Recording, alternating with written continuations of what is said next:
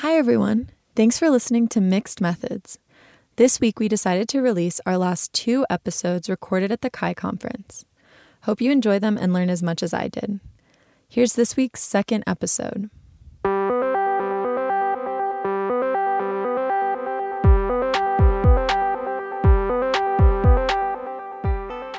Ever wondered how you could get more insights out of your interviews? This week, we have a few researchers who did. Marianne, Elizabeth, and Beverly come from a variety of backgrounds, including a stint as a professor of anthropology. Together, they have over 30 years of experience doing user research at companies like Microsoft, Adobe, eBay, PayPal, Intuit, and Google. Our conversation was about a workshop originated by Marianne and Elizabeth and now facilitated by Beverly as well. The workshop helps researchers continuously improve their interviewing skills. I found the takeaways helpful both personally and for a group. So today's episode interviewing, how to not leave data on the table.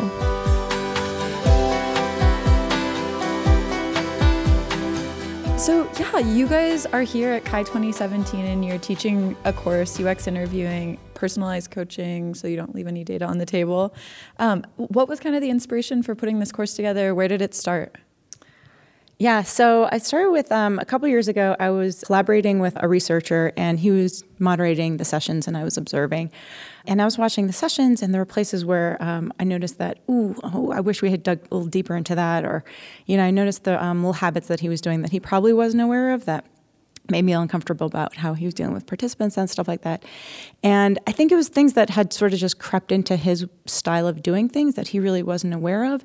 And it occurred to me that you know, if you went to grad school, you had a probably intensive kind of training on how to do this stuff in grad school. But after that, it stops.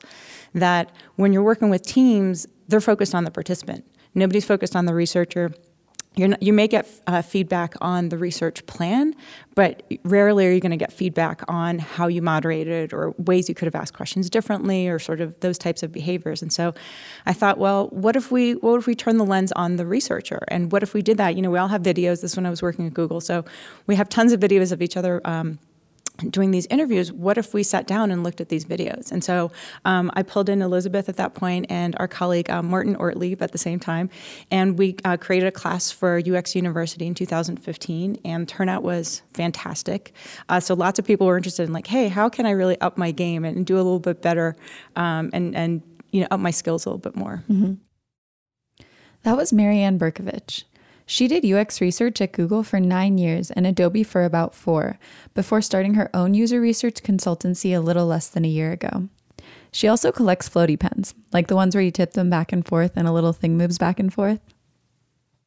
Yeah, and I, I loved in the article that you wrote about the course, you mentioned how, you know, in other areas of UX like design, they have these really regular critiques that are actually built into their process.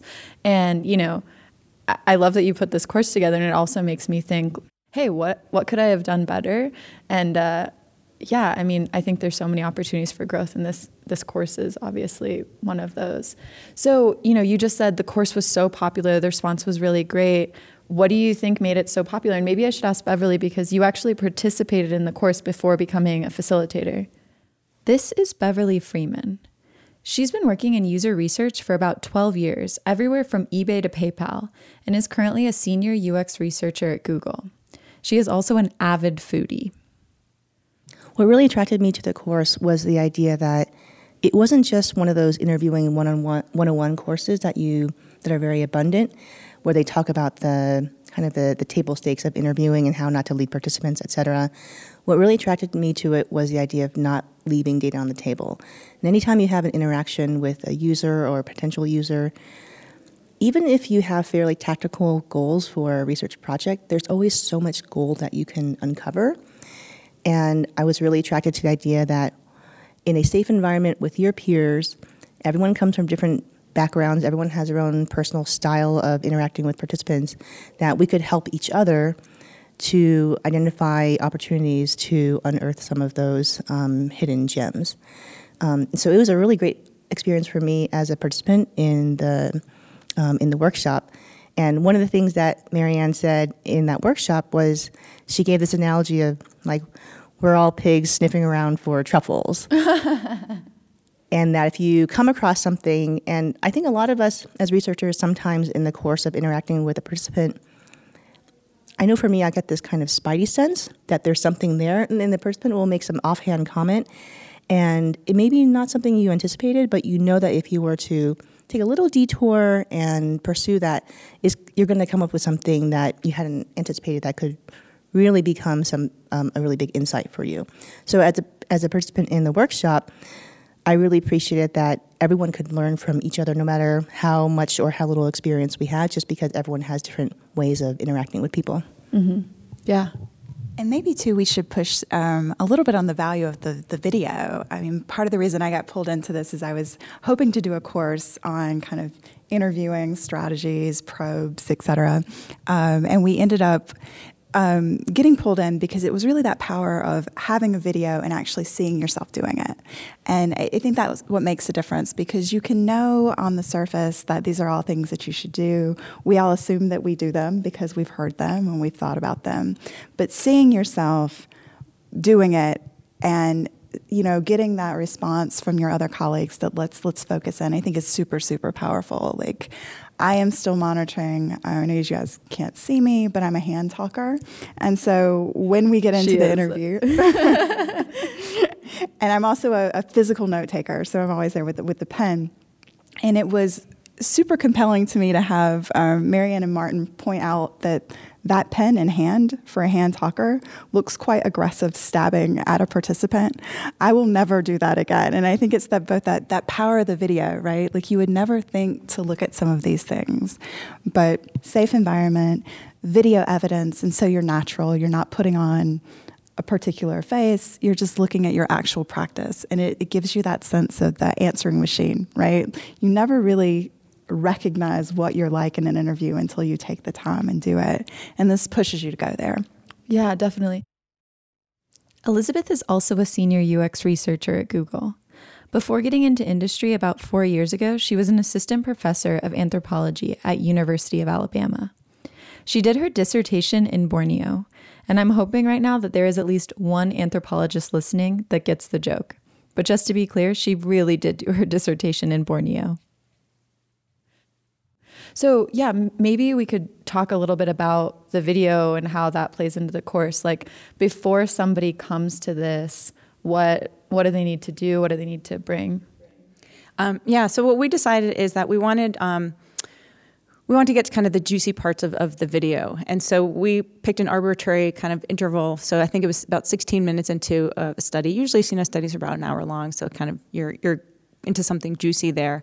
Um, and so we picked the arbitrary time, and so people would send us videos and kind of time mark to start the 16 minute, and then we would just watch from there and kind of see what happens. Um, and we would have a conversation about, you know, uh, well, there's cute little things that we, we introduce uh, at the end on curve. We do talk about that in the, in the study.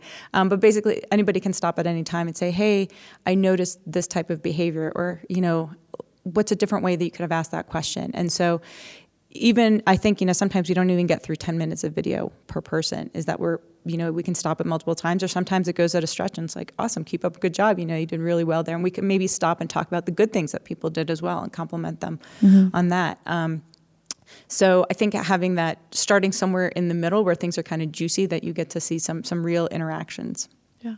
So are people? It, it's a video from an actual study that they've done professionally at work. So is, does that present any problems? I mean, you want to take that Uh, so internally, it doesn't, and I, I think it, for people who are looking to replicate it at work, then it's certainly something that's a lot easier to do. We've been looking at ways to modify the course when it road shows like this, and then you get into some of those proprietary issues. Uh, the way that we're dealing with that today is that we're actually going to have, or rather tomorrow, uh, we're going to have participants to create a session for nonprofit.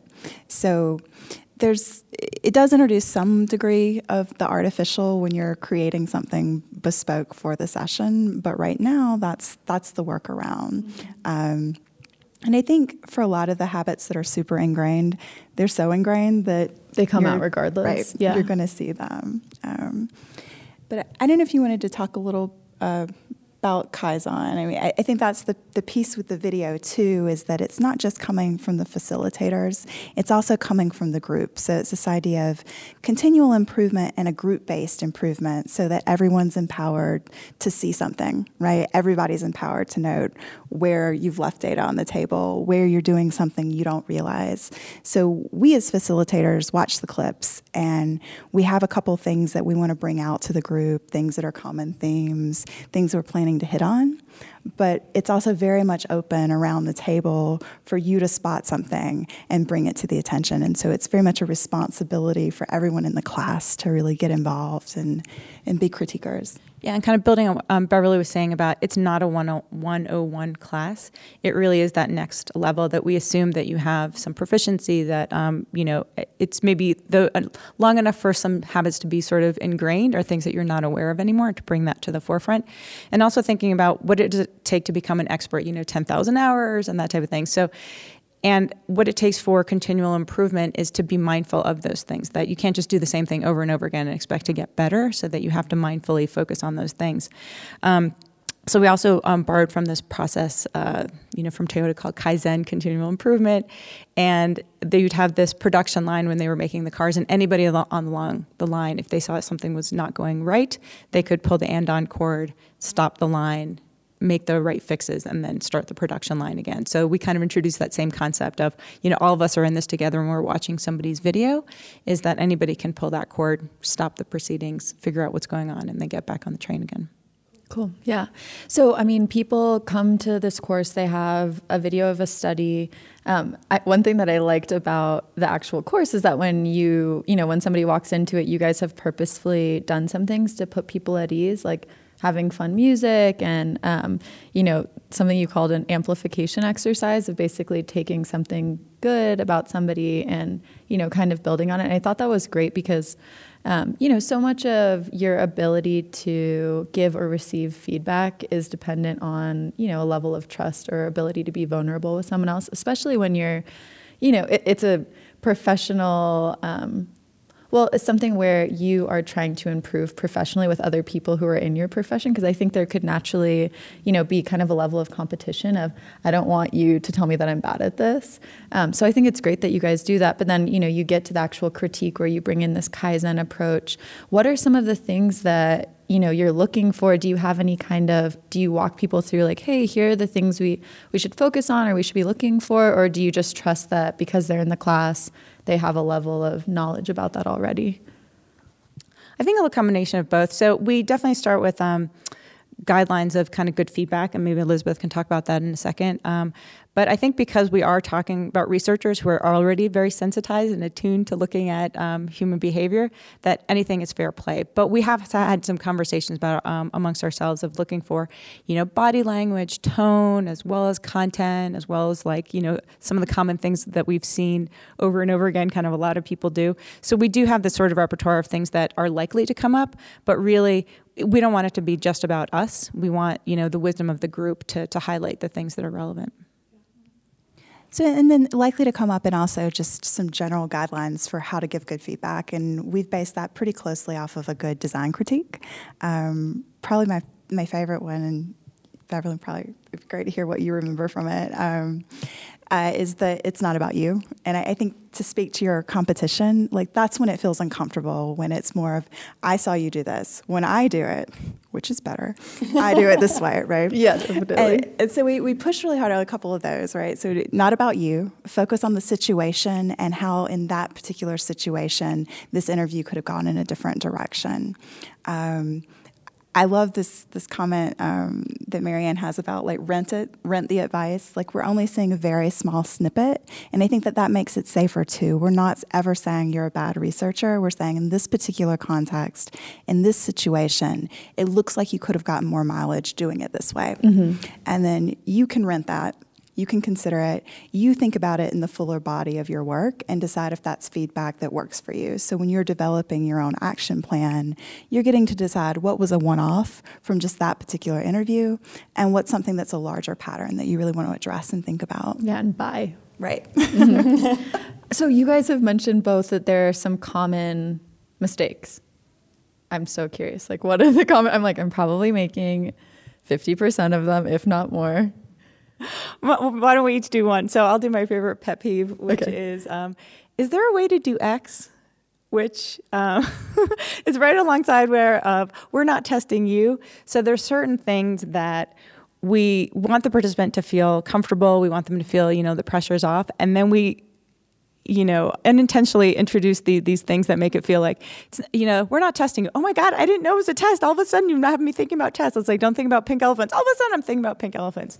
So, um, so I think the same thing with, is there a way to do X? It's like, well, clearly now as a participant, I'm thinking there is a way to do X and I didn't find it before, and now you're asking me to find X. So I find like those things are find other ways to get at and maybe create a different scenario to see if they try to use X, but that particular phrasing of is there a way to do X is is a way to that passive aggressive like sort of we're not testing you type of thing. Yeah. Well, and as you guys go around and say your favorite common mistake, I would love to also have you kind of give a good an example on the positive side of it for people who don't have kind of a group that they're sitting with while they're listening to this. So for that one, Yeah, so for that one, um, I think for me, especially when you're doing usability studies, is if you recruit the right people. So if there's particular features that I want to test, recruit the right people that would naturally have to use those features, would encounter those users, and then give them a scenario, not a task, but a scenario in which they would actually need to use that feature. And if they don't, that's data for me too, you know. And so I think it's for me, it's setting up that right scenario and seeing where they go, um, and seeing why that thing didn't come up. And if it did, then I can probe a little further on it. But um, it's it's really about getting the right people in the room and creating the right scenario. Yeah, no, I think that's great because it definitely makes it more organic as opposed to here are three tasks, even if there are three tasks that you as a researcher know you need to get covered, um, you know, allowing them to get there in a, in a more organic way. I'm so I I love that you called out. I'm not testing you. I'm testing the feature because everyone says that. But I like, what do you say instead of that? You're like, I just don't say anything about it. I don't say anything. My philosophy is this is a human being. I'm going to talk to them. I'm profoundly curious about their life. I want to understand their context. And this thing that I'm handing them that they're going to act with is just, there are lots of things that they interact with in their life. And I just want to see how that particular thing, but it's about how it fits into their life. So I'm profoundly curious about them and their point of view rather than the thing itself. Yeah. Yeah, I think that's really interesting. I I also think kind of one of the things that I moved away from when I moved into industry and outside of academia was being really upfront and honest about why have we've chosen to speak to you. And that's one of the things I think that often falls out that maybe through IRB or whatever it was, it was just very much a part of the process um, for my previous life. And I think that that's one of the things that can be a substitute for we're not testing you, we're testing the product, is being really upfront about why are you here today? Because if you know why you're here, you know that you're exactly who we want to talk to and that there's a justification and rationale for you sitting in the chair. And so then it, it becomes kind of implicit that you can't get it wrong because you were specially selected. And so the the background on why we say we're not testing you is because we want you to feel comfortable. So I think it's about finding other ways to make people feel comfortable and to know that like they should be in the chair, they have a real interesting position, and that we're not necessarily looking for a power user, right? Yeah. It's you we wanted to talk to. Yeah, definitely. I love how, you know, these comments are all again around making it more of an organic interaction, which it sounds like what this course is really about in, in a lot of ways, because I think as researchers, we can get into these habits where it's like you walk in, you sit down, I'm not testing you, we're testing this feature, task one, task two, task three, thank you. Any feedback, you know what I mean? And it becomes this very robotic thing. And and as a researcher, that's pretty boring as well. You know what I mean? Like you're not really getting to do the fun part of being a researcher, which is building these relationships that you're able to kind of, you know, get special insight through. So I love that that's kind of a theme so far. But yeah, what other common mistakes? I'm like, I'm loving this. The favorite one I took from when I took the course was you see this video, and clearly the moderator has a discussion guide that they're going through, and there's certain topics they need to hit on to get data back to their team. And the participant will make some offhand comment, almost under their breath, almost not willingly. So I remember there was one example where they're talking about something, and the participant said, "Oh yeah, I used to, I used to use this app or feature a lot, but not so much anymore." And their voice kind of trails off. And the feedback from the room was, hey, maybe that's something that you could pursue a little more to say, why not? And it would be very easy for teams to jump to conclusions about why someone's not using a certain app anymore. It would be very easy to jump to the conclusion that, well, obviously we, we just need to add more features. Um, and that might not be the case at all. It could be a change in their situation or lack of awareness, could be a lot of reasons. And so I, I think a lot of times there are many things that participants are unwilling or unable to, to say um, unless you find a way to find the answer implicitly or really pull it out of them in a very skilled manner. And in the class, what I like was you're not just talking about, you're not just reacting to what each person is doing as a moderator, but when you see their inter- their interaction with participants, sometimes you'll you'll see something that a participant says or does or something in the body language, and everyone in the room can point to an opportunity to say, "Oh, there could be something you could have followed up there," and the people provide ideas for ways to follow up that don't put the participant um, on the defensive. Mm-hmm. Um, and so sometimes when someone says, "Well, I used to use this, but not so much anymore," sometimes I see researchers saying, "So why don't you?" And even if they don't use exactly that tone of voice, um, it can come across to participants as well. Oh gosh, they really want me to do that, so I need to say something nice about it. Like, oh yeah, um, I don't so much anymore, but I will. I will more in the future. I definitely am going to use it in the future. We see a lot of a lot of that kind of um, trying to please you as a, you know, as um, someone who's you know paid you for your time.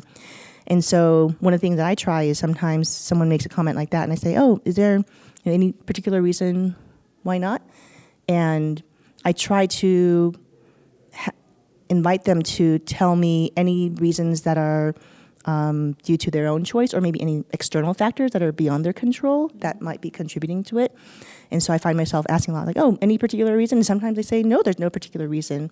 And then I, I, I drop it or, um, or maybe there's some other, something else to pursue.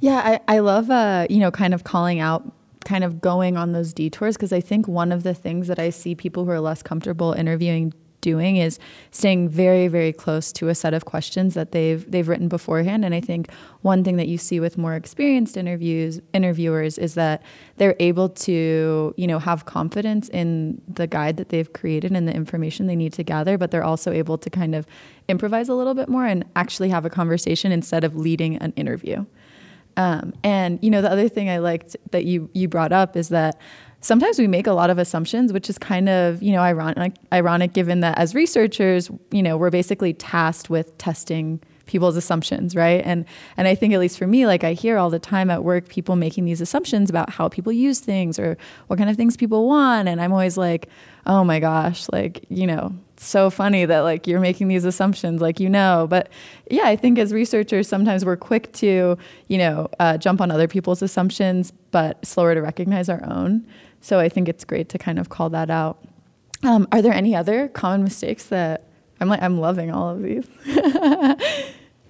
Um, I think uh, I think you were characterizing it, maybe Marianne, as like um, the lazy researcher question. That's come up a lot in our feedback as being really helpful um, to the students. So I might speak to that one. Yeah, I would love to hear. Um, and it's in many ways it's kind of a common interviewer probe, right? Um, what do you think about that, or tell me more about that? These kind of general, open-ended pieces, but it becomes something. I, I think it becomes a verbal tick in a lot of ways, right? If you're not fully engaged, and it goes back to your point earlier, right? If you're you're a little bored with what you're doing, you've had this guide that you're always using, you know when there's a pause in the conversation. Tell me more about that. Oh, what do you think about this? Tell me what you're right. They become something that you insert and so you don't have to be an active participant in the conversation anymore. And I think that that's that's a big one for us is just to um, move away from these kind of automatic replies and to be more thoughtful about where the participant's going, so that you're responding to what they've said and not just filling in blanks uh, like dead time or, or silence. Right. Mm-hmm. I have one more to add. Is yeah. uh, we'd like your feedback on X, Y, or Z. Um, so you know, for me, uh, you know, that having that organic conversation is, I want to have that conversation, and we're just the things that we talk about in the their stories or the the products or whatever, just are, you know, kind of topics of conversation, and I don't want to put the participant in that evaluative mode. You know, I don't want them to look at the room and be like, okay, oh, that should be greener and this should be over here and that type of stuff. Like, I don't want them to, to bring that critical eye. I just want to see them how this thing that I'm going to introduce kind of they interact with it and whether it makes sense in their world. And so that's an, something I totally avoid too is that feedback and that evaluation. I think it's in that whole testing range that I'm allergic to is that we're just going to have me and you, two people, we're having a conversation here and I might bring up some topics and I might, you know, kind of nudge towards other topics, but it's really about having conversation and res- less of an evaluation about this, that, or the other thing. And I want them to evaluate these things. I think one of the things that as researchers we often have to remind our stakeholders about is that users are not product experts and they are not designers. And a lot of times we get requests saying, "Oh, can you can we see what people think about this?" And I have to tell them, I don't I frankly do not care what they think because they are not designers. And if they try to give us specific design feedback, then they will be wrong. And if they try to give us product feedback, they're going to think of desired features that at best are a band aid and not really solve the, the true problem. And so our job is to help the team really understand the nature of the problem so that the team can come up with solutions. Like as researchers, we dig to understand the real problem and then we try to understand what are the characteristics of a good solution and then the designers and, and product managers and engineers come up with the solution and then we work with uh, users to see how they interact with them. But we never want to ask users directly for for feedback. Yeah definitely. I mean especially because like given the space that you know we're in it's it's about creating experiences that are so intuitive that for the most part you don't have to think um, okay, so we have been talking about how this critique process happens in your workshop, and I'm wondering if you guys have any thoughts on for people who are, you know, at home listening to this. Do you think, oh, they should go to work and they should get a group together and, you know, do a critique, or is there anything that they could do at home on their own? You know, kind of what are your thoughts around that? Um, I think one of the things that um, that did lend to the success at Google is that we do have a very trusting culture, and that there is that um, culture of collaboration and support. And so I think it it it did well there. So I think if they have teams that that trust is there, I think it's a great activity to try. I think there's also room to um, create other communities like the Slack group, um, and maybe people reach out to, to other folks who want to do this together. Um, you know, if they're if they do have videos that aren't proprietary, or if they want to create something special for this that they can then share with other people. Um, I think finding those those groups and sort of those um, you know those smaller communities where people can share and get that that feedback, and especially I think would be really interesting across company boundaries and across different geographies and cultures and all sorts of things to get feedback and perspectives from other folks would be really fascinating. Yeah, definitely and maybe think about it in terms of good versus better, right? I think there's a lot that you can learn in terms of watching your own video, absolutely. Like just taking that first step to see like this is what I this is what I look like when I'm doing that interview and being focused on self and where you missed opportunities, things that aren't coming across, as opposed to the, the typical framework where we're watching the video and we're, we're analyzing the participant, right? Just shifting in focus, you're gonna notice some things and you're gonna get some value. Um, it gets better when you have that group because that group will reinforce things for you as well as see new things that you haven't. And I think there's something to having that community so that you feel a little braver to push back on things that you know you shouldn't be doing, but you decided to do for the benefit of the product team. Um, one example I think about, we had. Um, a UXer come in with this discussion guide that was so packed full of kind of unconnected questions that it was really hard to get a dialogue going with the participant. And it was also hard to kind of follow his intuition and connect and kind of keep going with the participant when things got interesting because he's like, I've got 27 more questions to get through, oh, no. and we're in a van. so he's like, we have five minutes left. Right. And so he's, he's pushing through and he's missing all these amazing things because this discussion guide is just too much, right? And he, he knew that uh, going in, but it sometimes takes a community of saying, yeah, push back, right? Like you've got this group behind you and you, you feel a little braver about doing the things that you know you should do. So I'd say, absolutely, there are definite potentials to do this independently at home, but if you can build a group, the group's going to give you a much bigger benefit. And, and that's why the class feels worth it. And I think to feel that you're not so alone, that you're the only one who does these things. Like first of all, we all all the time, you know, even after years and years, I'm sure I'm still asking leading questions, or I'm like, ooh, that didn't come out, quite right, you know. So I think that.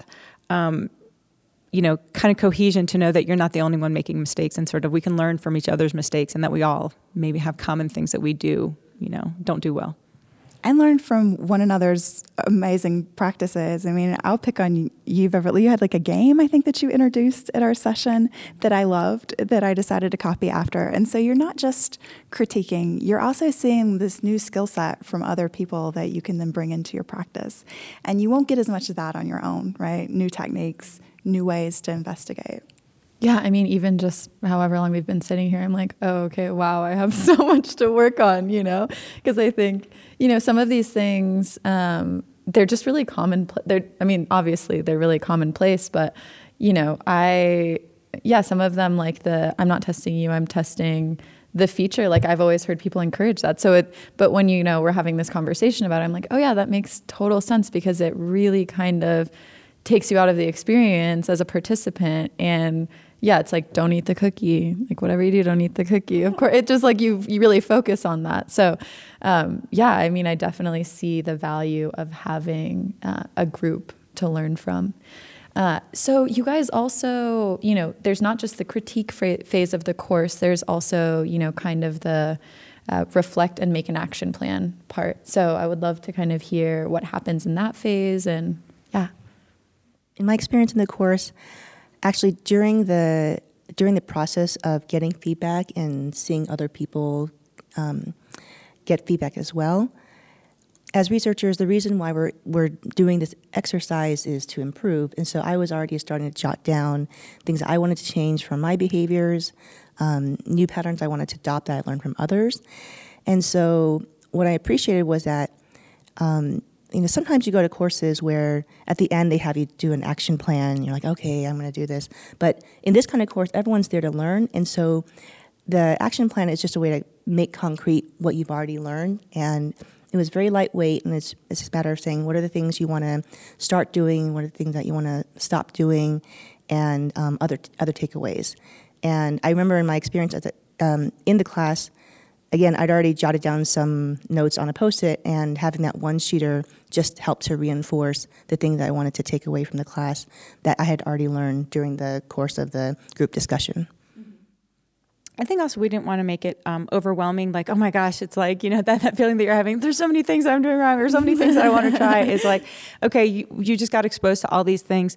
Pick a few you know start maybe with one maybe start with two so that it's not that you can actually make these changes and put it into practice rather than like oh my gosh i'm so overwhelmed with interesting things and, and then it doesn't go anywhere which happens sometimes with courses you you know get all excited and then doesn't go anywhere yeah and you know the whole purpose of this course is to kind of continuously get better right especially because you know interviewing is just such a crucial skill for for a researcher right like I don't know if there's anything more important depending on your specialization, but what do you guys, you know, y- you do this course once and then how how long do you wait before you do something like this again? Like what's kind of the the process for continuously getting better as opposed to doing this course once every 5 years and you know the last 2 years of the 5 you're kind of rusty again, you know? like how does that work?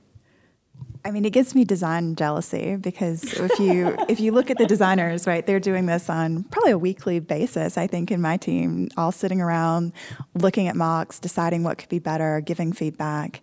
I think that that would ultimately be the ideal right? Is that, that, that it's not necessarily in the course, that it's something you could take back to the team if you're working with other researchers, that you could create your own cadence. Um, I would love to see people repeat the class at Google. We're just not quite to the point yet that we're offering it regularly enough for the, the class to be where it happens. Um, so I don't know. I, I it's an interesting thing to think about in terms of how we want to promote that, how much can be individual, like take this as an item to kind of watch yourself after every study, pick one or two, think about what you what you've achieved and what's not. Um, but I, I think it would be a fantastic thing maybe to push with our participants to find a buddy or or two to kind of check in, you know, check in two weeks out, check in a month out, and see where you are. And um, ideally, it, it, would be the research critique would be like the design critique. It would be something that we would find time for and and push as like part of the work week. Yeah, it's interesting because as designers, we have a unique opportunity in this area because, you know, we have people that are basically watching us most of the time when we're doing an interview, hopefully all of the time when we're doing an interview. Um, and it, it's funny because even designers, it's not like they have people watching them as they're designing, like watching the design choices that they're making. That would, well, I'm sure there are some designers who are listening to this who are like, I have someone standing over my shoulder all the time. But, you know, as researchers, we really do have people who are engaged in that experience. And I think, you know, getting comfortable with something like this or kind of gaining the skills of, um, you know, critiquing and being critiqued in and of themselves are so important because you know, people could take some of the stuff that they're learning from this course and this discussion and, you know, try to apply it as a team um, to just, you know, continuously be doing that, even if it's a five minute, um, you know, conversation after a number of sessions. Yeah, actually, um, I was talking to Michael Margolis about the class and kind of what we were doing. And, you know, he, he said something funny. He's like, you know, whenever he walks out of a study, the question on his mind is, you know, how did it go? Um, and when the team asks him that, they want to know, did the participant do this? You know, like all this stuff. And he's like, when his mind, how did it go is, well, did I, you know, ask the best questions? Did I, you know, leave any data on the table? Like, is this, is my methodology, is this the right method to learn what I want to learn? And those types of things. And that how did it go question after a session, like when you're talking to a team, they're focused on something different, you know? So it's hard to have somebody to talk to about like answering that how did it go question about the research process itself. And it's also interesting to think about um, how, you know, because I think a lot of researchers, depending on your organization and, you know, kind of the way you've set up research in your organization, um, they have a lot of other people who are engaging in these activities, right, that are becoming researchers in their own right. So, I mean, at least with them, right, if you have a designer on your team that you also have leading some interviews, you've kind of created this built in person to, you know, get feedback from and grow with. One idea, if um, your organization doesn't have the bandwidth to do to replicate this course in its entirety, is um, a lot of times you could find someone you respect, whether it be a researcher or someone who has the right instincts, and ask them, "Hey, I'm going to be doing these sessions. Can you please come and observe?" And I explicitly would like you to take notes on opportunities where I could have um, dug deeper. Like when are times when I actually left some data on the table? Because a lot of times we'll take other researchers with us on um, field visits or invite them to observe our sessions. And a lot of times that's done because the topic is of interest to you. It's in an adjacent area, for example. But if you find someone you trust and explicitly tell them, I want you to take notes on my moderation skills and my habits, um, then that invites them to give you constructive feedback, and that could be a, a fairly low, uh, lightweight way for you to get that kind of feedback from others. Yeah, definitely. Like take notes about the participant in black and notes about me in blue or something like that. Um, I wanted to ask you guys how many people are typically in a group, right? Is it, I don't know, five, ten?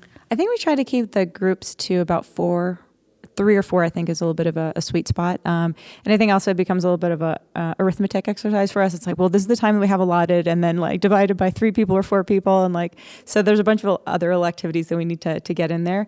Um, but I think you know, spending about 15 minutes or so per participant seems to be rich enough that they feel like they're getting personalized feedback and like not too much that the spotlight is is sh- sh- shines a little too brightly on you. Yeah, definitely especially if it's the first time someone's done something like this you're just sitting there like sweating you know? Um, so you kind of, you mentioned that there are all these other little activities that you need to get through. What, what would you guys recommend in terms of you know resources or um, you know where are the best places for people to kind of educate themselves more on interviewing or I, I, don't know exactly what you do in these other little activities, but yeah. you know. So um, a lot of, of the activities and um, a lot of what actually happens in the course is um, in that that Medium article, um, mm-hmm. and so I think if people read that, they can get a, a, broad swath of what to do. But I think really the meat and what the interesting part is the other people in the room with you giving that feedback and kind of doing that critique. So I think what we have is a very loose structure. There's nothing really, I think, magical about it. Mm-hmm. I think the magic really comes from having, first of all, yourself watching your own video, which is hard enough, um, and then getting that feedback from other people too. And I would say too, if you're looking for general interview guidance, like what we've basically done is circumvent the need for that by bringing people in who have their own backgrounds. Mm-hmm. And and I think that's what makes this really valuable too is you've got um, I mean UX researchers are coming from very different disciplines and so you you've got a range of the social sciences, you've got some interesting things from HCI and so they're all reading different literatures and they've all come in with this really amazing reading list on the back burner. And so, as opposed to putting out the time in advance to kind of create a reading list, we're letting that emerge from the people in the group.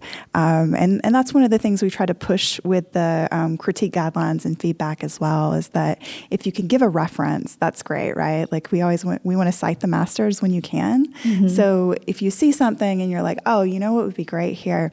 This would be a really nice place for some gentle inattention for because it seems like you wanted to move on and you weren't able to, you might try putting your pen down and looking away, right? That's great from me, but if I can say, and Russ Bernard says that that is also a good idea in Research Methods for Anthropology, look it up, right? So we, we kind of can do that a little bit too. So I, I think we've spent a lot less time compiling a reading list, thinking about what are great places to go for interviewing techniques, because it really tends to come down to what worked with you and what stuck with you. And we get that from the other people in the class. So we're kind of taking that like standing on the shoulders of giants approach that and not any official reading, not any official recommendations, but as you're watching those videos and seeing things, try to think about why. And that might be something anecdotal from your own experience. It may be from something you read. And if it's something from what you read, that's a great place to share. And you can kind of track that back into other great reading. Yeah, definitely. So what are, you know, what are your thoughts for people who are listening to this? Any final thoughts? People who are listening and they're like, "Okay, I'm going to going to reach out. I'm going to get it together a group of 4 people." I think um, be brave and just do it. None of us want, loves to watch ourselves on video. Or, um, so I think getting over that initial hump of, you know, the squeamishness of just watching yourself on video, it'll be okay. Yeah and I guess the part of that is too is is to make sure that you're asking. If you want feedback, ask for it because we have all of these kind of social conventions around being polite, not trying to overstep. It's uncomfortable to just reach out to someone and say, you know, here's a suggestion for you. And so if you want this, you really do have to ask for it. And I think the likelihood is that that person wants something similar, right? And then you'll find some common ground. Um, but someone has to be the brave one and say, I'd love to get some feedback and kind of open the door on a critique. Yeah. Everyone in the research community wants to improve, and we all bring something so different to our practice from our different backgrounds and different personalities and communication styles. And anytime I've ever asked for feedback or taken the time to, to intentionally learn from someone else, um, I become a better researcher. And that's something that everyone in this community, I feel like, um, is very generous in reciprocating that and wanting to help each other. We only get better in our practice, and a lot of times, researchers, we all might be in the same team, but for the most part, we work fairly independently, and we have so much to learn from each other, other than just the content of our insights.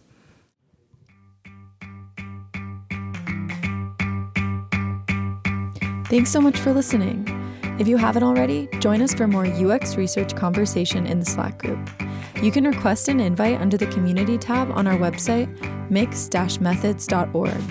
For my favorite UX research articles and mixed methods announcements, follow us on Twitter. Special thanks to Denny Fuller, who mixed and edited this episode, and Laura Levitt, who creates all our graphics. See you next time.